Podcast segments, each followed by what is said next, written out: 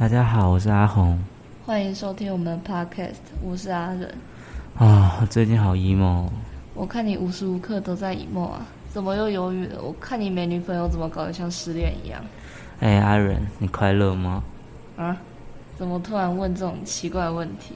我觉得你好诡异哦。那你犹豫吗？呃呃，不要再说奇怪话了，你到底想说什么？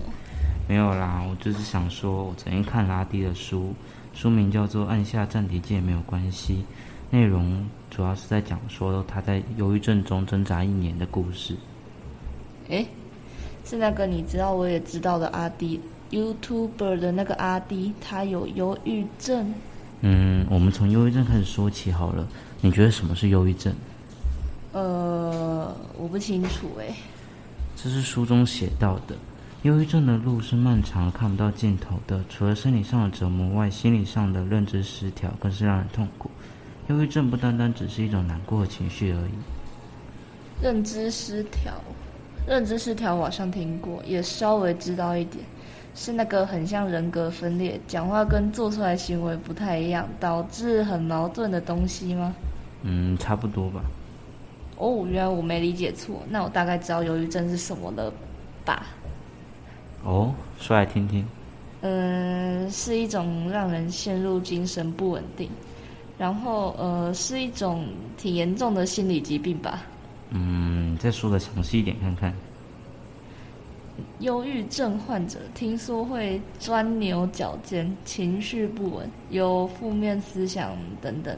嗯嗯，听起来你对忧郁症的症状有一些了解。那我想问你一个问题哦，你觉得怎样的人会有忧郁症？忧郁症，呃，被霸凌或没有朋友的人吧。嗯，我觉得不完全对。其实所有人都有机会吧，就连外表光鲜亮丽、生活看似一帆风顺的也会。啊？怎么会这样？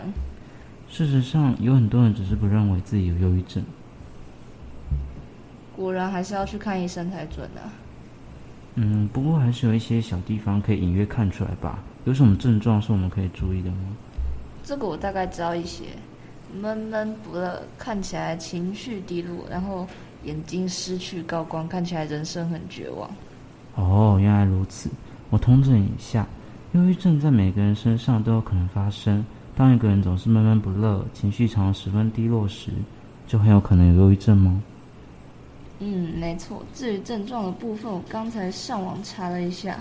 忧郁症会有这些症状：一、忧郁情绪，闷闷不乐，面露愁容，哭泣易怒；二、生活失去平时的兴趣或乐趣；三、认知及动作迟钝，反应迟钝，记忆力变差，无法专心，犹豫不决，生活懒散，生活及工作能力减退；四、食欲不振，体重减轻；五、失眠。经常凌晨醒来，六疲倦跟四肢无力，七躁动不安，手足无措，八自责罪恶感，九无助，觉得自己很没用，没有希望，十自自杀念头或企图，十一其他。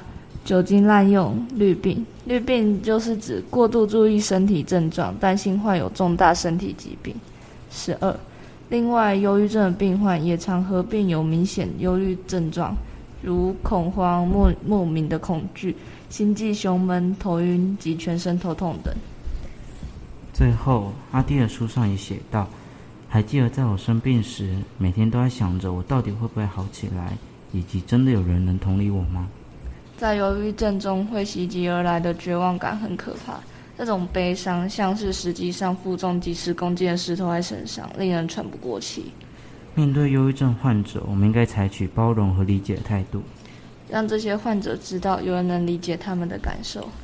我曾经听过一个方法，就是每天起床时在脑中对自己说“你很棒，你已经很努力了”之类鼓励自己的话语，对于忧郁症状的缓解可以起到一定的效果。希望那些忧郁症患者都可以重新振作，早日康复。没错，那么时间也差不多了，今天就先讨论到这里吧。谢谢你们的收听。